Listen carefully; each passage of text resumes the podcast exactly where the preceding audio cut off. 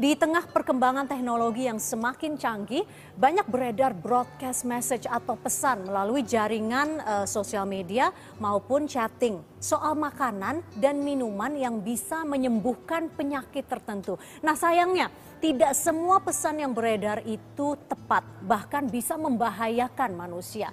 Dan untuk itu di studio kami ingin kali ini mengklarifikasi untuk menjadi seorang pasien yang jauh lebih cerdas. Jangan sekedar percaya dengan broadcast message yang hadir di gadget kita. Dr. Tan Shotian, Anda termasuk ini ada ada saya mau bacakan ya Dokter Tan Shotian.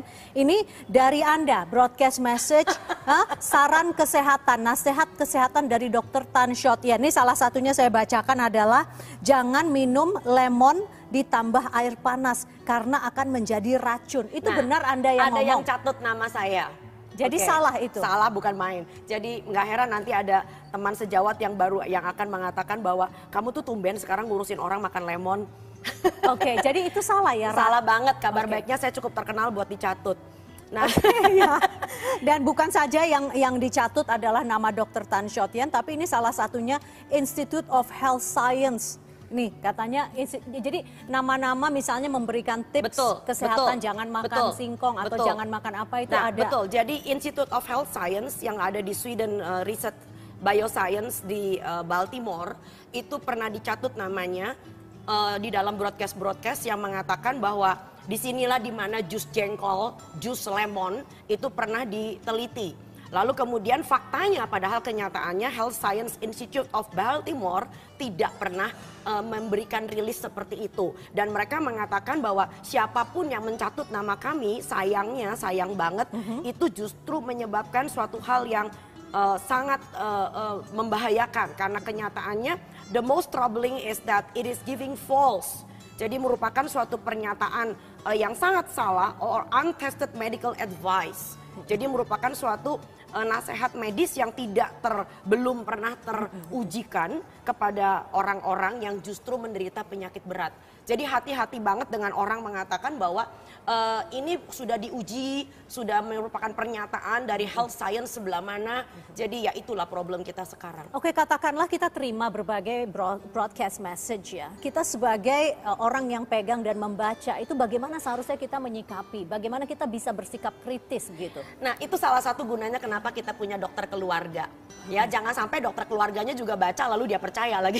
itu juga repot. Nah, saya menghimbau bagi orang-orang orang yang sering mendapatkan message seperti ini yang sangat mengerikan kalau Anda baca di situ ya kan ada yang mengatakan rebus ini, rebus itu. Ya. Rebus, ya. nah ini dok, ya, ini ya. ini, Lalu ini sangat sangat populer nih. Lem, betul. Lem, berapa uh, tujuh lembar? Ya. Ada ada angka tujuhnya lagi. Makanya. Tujuh lembar daun sirsak, lagi, ya. kemudian tiga gelas direbus, mm -hmm. kemudian diminum sebagai obat kanker luar Maka biasa. dari itu, lalu kemudian menggunakan kadang-kadang kalimat agama, insya Allah. Ya apabila Tuhan mengizinkan, ya ini membuat orang jadi seakan-akan oke okay, kalau ini semacam uh, message atau pesan yang sudah diklaim kebenarannya kalau Allah mengizinkan kita akan sembuh, so kita akan menjadi sembuh. So okay. kita bukan meng, kita bukan me, me, me, mengadu mengkonfrontir tentang keyakinan beragama, memang ada benar kalau mungkin Tuhan mungkin bukan itu fokusnya, tapi bukan fokusnya, itu fokusnya pada merebus tujuh betul, lembar daun betul. sirsak dan ini ini dok, ini iya. juga ini uh, kita dapatkan ini benar nih, ini uh, satu gelas sari air lemon, air iya. jahe, bawang putih nah, loh. dan uh, cuka apel. Nah, ini semua itu perutnya dididih, rusak semua. Dididihkan iya. dan bisa menyembuhkan dan ini apa ini katanya anti operasi bypass. Iya, makanya ini ini ini ini salah total. Ini ngerinya bukan main. Jadi bayangin kalau kita punya orang tua atau punya suami amit-amit yang sudah punya apa namanya penyempitan pembuluh darah, pembuluh darah jantung utama sudah sampai 80% penyumbatan dan dokter mengatakan siap pasang ring atau di stand atau bahkan kalau rusaknya udah cukup banyak kita mengatakan bypass, lalu dia mengatakan bismillah tanpa pakai bypass lalu orangnya bisa sembuh. So nanti malam ada orang yang serangan jantung dan fatal sekali. Karena karena minum karena hanya percaya yang seperti ini, ini, begitu ya. Jadi ini adalah sesuatu message yang barangkali kita menghargai upaya baik orang untuk memberikan suatu nasihat kebaikan. Tapi alangkah baiknya kalau kita stop sampai di situ kalau kita sendiri yakin bahwa apalagi kalau sudah dikonfrontasikan dengan dokter keluarga kita mengatakan bahwa ini tidak benar sama sekali. Oke, ini ada lagi yang uh, cukup populer ini adalah uh, singkong karena mengandung linamarin. Saya tidak Oke. tahu itu apa Oke, artinya. Tapi barangkali- ini, ini singkong ini fungsinya untuk menyembuhkan kanker juga. Oke, begini. Klaimnya seperti Begitu. itu. Nah, sekarang kita harus membedakan ada dua isu di dalam nutrisi. Pertama kita bicara tentang yang disebut sebagai functional food. Functional food itu adalah makanan-makanan yang pernah kita bahas sebelumnya, yang kita anggap dulu sebagai eh, kita sebut sebagai superfood, makanan-makanan yang mempunyai fungsi ekstra. Kalau kita makan secara rutin, itu akan mencegah berbagai macam penyakit yang kemudian hari dipercaya bahkan bisa membuat kita menjadi eh, bermasalah seperti kanker, serangan jantung dan sebagainya. Tapi sekali lagi namanya functional food, bukan berarti untuk mentreatment.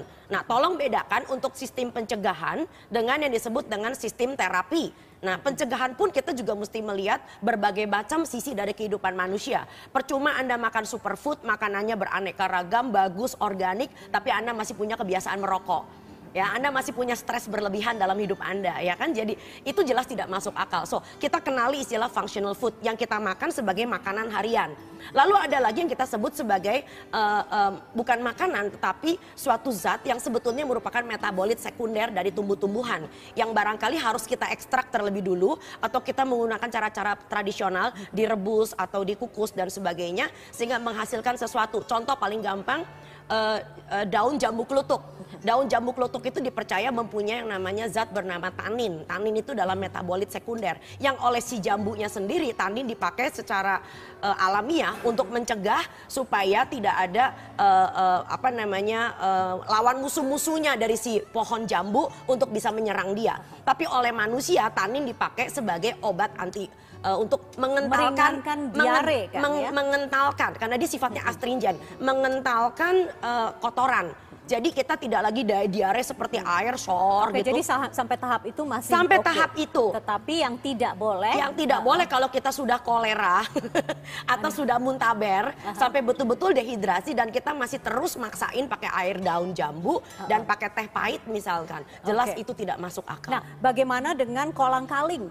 Kolang kaling, kemudian ada juga jus jengkol yang yang punya khasiat luar biasa. Kalau kita baca, Ngeri banget. kalau kita baca di berbagai broadcast Betul. message begitu ya. 10 ribu kali kemampuan kemoterapi daripada yang ada di rumah sakit. Itu ngerinya bukan main. Oke, ap- apa yang apa yang salah dari pengertian? Karena kan tidak mungkin ya, maksudnya tidak mungkin ini tiba-tiba orang membuat, pasti ada sumbernya, sumber informasi bahwa kolang kaling ini adalah sifatnya analgesik Oke, gitu. saya selama seminggu melakukan yang disebut dengan investigasi, penelusuran. Sampai saya minta tolong kepada beberapa rekan saya, sahabat-sahabat saya. Terima kasih kepada ibu, eh, apa namanya, eh, yang beberapa orang ibu yang saya kenal sebagai PhD juga, juga termasuk Dr. Lili Indrawati dari eh, Universitas Yarsi, juga eh, Ibu Minarti, Mi- Miranti. Dan beliau itu berusaha untuk ber- eh, bekerja sama dengan saya, mencari tentang literatur-literatur yang disebut sebagai ensiklopedi maupun farmakope herbal Aduh, oke. tentang Dok. kolang kaling. Oke, nah ini lebih jauh tentang kolang kaling. Iya. Apakah benar atau memang sekedar mitos? Sebelum ke kolang kaling ya, ini eh, singkong ini kan dianggap anti kanker karena penghasil sianida dan zat utamanya adalah vitamin B17. Dan linamarin, dan linamarin itu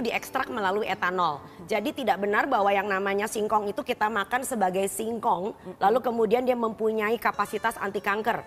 Ya ini nggak benar sama sekali. Bahwa linamarin terdapat di dalam singkong, bahwa kita punya cyanida atau yang disebut eh, breakdownnya disebut vitamin B17, itu benar ada. Tapi harus melalui suatu proses penyaringan oleh pabrik, oleh suatu institusi kesehatan yang menggunakan eta- metanol. Artinya itu adalah penarikan dengan cara alkohol. Jadi, walaupun makan singkong 2 kilo per hari itu belum yang ada kita jaminan. diabetes karena dia adalah karbohidrat tinggi. Oke ya. baiklah udah salah. Nah itu Ya. jengkol dok. Oke, jengkol. Jengkol itu kita anggap eh, adalah suatu eh, apa namanya eh, bagian dari eh, biji yang mempunyai beberapa zat yang katanya ampuh. Tapi tolong diingat bahwa zat itu di diekstraksi lagi, diekstraksi lagi dengan menggunakan eh, apa metanol. Lalu kemudian kita cobakan di cawan Petri di laboratorium terhadap suatu sel dan selnya adalah sel virus bernama Epstein-Barr virus. Lalu kemudian kondisinya adalah ketika virus itu berada di dalam isolasi. Jadi ini tidak benar sama sekali dengan kita makan jengkol yang ada adalah kita punya jengkolat. Jengkolat itu okay. adalah suatu uh, asam yang menyebabkan akhirnya kita malah nggak bisa kencing, okay. bahkan kita menyebabkan gagal ginjal. Jadi tidak mungkin ya diolah di rumah, kemudian punya fungsi yang sama. Lalu ini urusannya sesuatu yang disebut sebagai obat, lalu dijadikan seperti functional food. Tidak benar sama sekali. Kolang kaling dok, Kolang ini sangat populer, banyak sekali di Indonesia. Itu soalnya. yang saya katakan di awal. Teman-teman saya berusaha ingin mencari hmm. dari buku-buku macam-macam, buku-buku klasik sampai dengan ensiklopedia Apa herbal. hasilnya dok? Tidak ada sama sekali yang disebut sebagai galaktomanan. Nah, di dalam salah satu rilis dari hati-hati Anda membaca media-media online. Tidak semua media online itu juga mereka, mereka mempunyai wartawan, jurnalis yang bisa mengumpulkan dari sumber yang dipertanggungjawabkan. Di salah satu media online dikatakan bahwa yang membuat kelihatannya kolang kaling bisa menyembuhkan uh, nyeri dengkul ya. itu karena katanya mengandung galaktomanan. Padahal kalau Anda cek nggak usah jauh-jauh ke Wikipedia aja, galaktomanan itu sebetulnya adalah stabilizer dari makanan. Jadi bukan analgesik. bukan bukan pereda nyeri. Dan yang nah. penting adalah percuma Anda makan uh, kolang kaling sampai satu hmm. ton, tetapi berat badanmu masih besar. Jadi okay. yang menjadi problem dengan dengkul Anda adalah kelebihan berat badan, Anda punya riwayat rematik, pola makan yang salah, Anda tidak berolahraga sejak usia muda. Jadi ini adalah sesuatu yang sebetulnya masalah kesehatan yang sangat kompleks. Ya udah kalau gitu lupakanlah kolang ya. kaling dinikmati Kita saja nikmati ya. Untuk ya. mimican, minum-minum cantik. Minum-minum cantik. Oke. Nah, ini Dok, ada nih udang kemudian dikonsumsi bersamaan dengan vitamin C. Itu sangat mematikan. Dokter malah ketawa. Oke. Nah, begini. Kenapa, Dok? Begini, uh, di semua makanan kita biasanya masih punya yang namanya zat sisa bernama arsen. Arsen itu memang adalah suatu uh, Ini arsen arsenik maksudnya. Betul, arsen yang suka dimasukin ke dalam kopi bikin orang mati kalau dibunuh. Ah, Dok. Ya, itu. Jadi ya. di alam kita punya arsen. Ada, okay, nah, arsen yang ada di dalam uh, udang itu adalah arsen yang sifatnya organik. Nah, yang mematikan kita adalah arsen yang anorganik dan anorganik itu kalau bercampur dengan asam askorbat yaitu vitamin C, kita meyakini menghasilkan suatu senyawa bernama uh, trioxide arsenic yang memang mematikan, terutama manusia. Nah, yang menarik adalah di dalam udang, ya arsen yang sifatnya anorganik itu cuma kurang dari 4%. Bahkan Berarti ada tidak mungkin mematikan ya, Dok? Kalau seandainya toh dari semua udang yang kita punya, kita tarik inorganik arsennya, kita campur dengan vitamin C, maka untuk bisa mematikan tubuh sebesar saya, iya. saya harus makan 105 kg udang. Satu kuintal lebih. Satu kuintal lebih. Yang ada saya mati kekenyangan, bukan mati karena arsennya. Oke, ya? terlalu, itu berarti tidak benar juga terlalu berlebihan. Iya, ya? masak, Dan harus masuk konsumsi akal. satu kuintal udang. Satu kuintal udang dengan catatan dengan, dengan catatan udangnya terkontaminasi arsen yang sifatnya anorganik. Oke, lupakan soal lupakan. itu.